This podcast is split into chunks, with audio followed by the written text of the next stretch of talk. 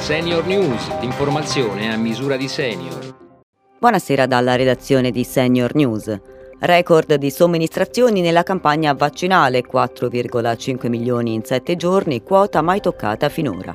In gran parte si tratta di terze dosi, ma anche le prime tornano a salire.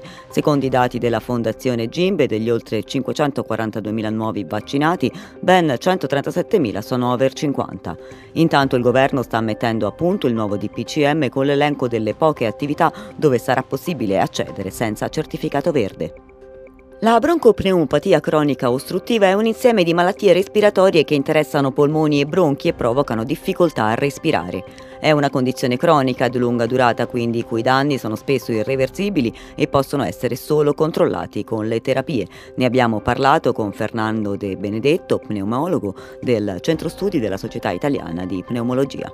Daremo la terapia del caso con broncodilatatori, mucolitici, antibiotici se c'è una riacutizzazione un'infezione in atto, altrimenti non ha senso darne, e, e poi il paziente deve essere seguito. La risposta clinica del paziente è buona a questo trattamento, va rivalutato dopo alcuni mesi e va trovata la minima quantità di farmaco broncodilatatore che mantiene questa condizione nel tempo. Non va sospesa la terapia. Questo è fondamentale, questo concetto.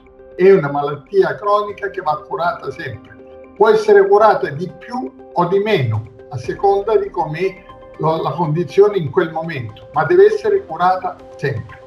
L'ipercolesterolemia non mostra sintomi evidenti né ci sono campanelli d'allarme, ma è un importante fattore di rischio di eventi cardiovascolari. Per questo è importante tenere sempre sotto controllo questo lipide. Sentiamo. Alti livelli di colesterolo non producono sintomi diretti. Proprio per questo è fondamentale misurare i livelli di questo lipide nel sangue e tenerli sempre sotto controllo.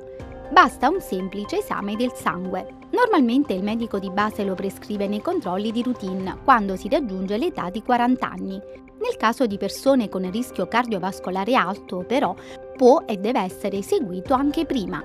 Ridurre l'inquinamento atmosferico potrebbe diminuire il rischio di sviluppare demenza nella popolazione, è quanto emerge da uno studio statunitense che ha coinvolto quasi 3.000 donne di età compresa fra i 74 e i 92 anni e che non mostravano segni di demenza.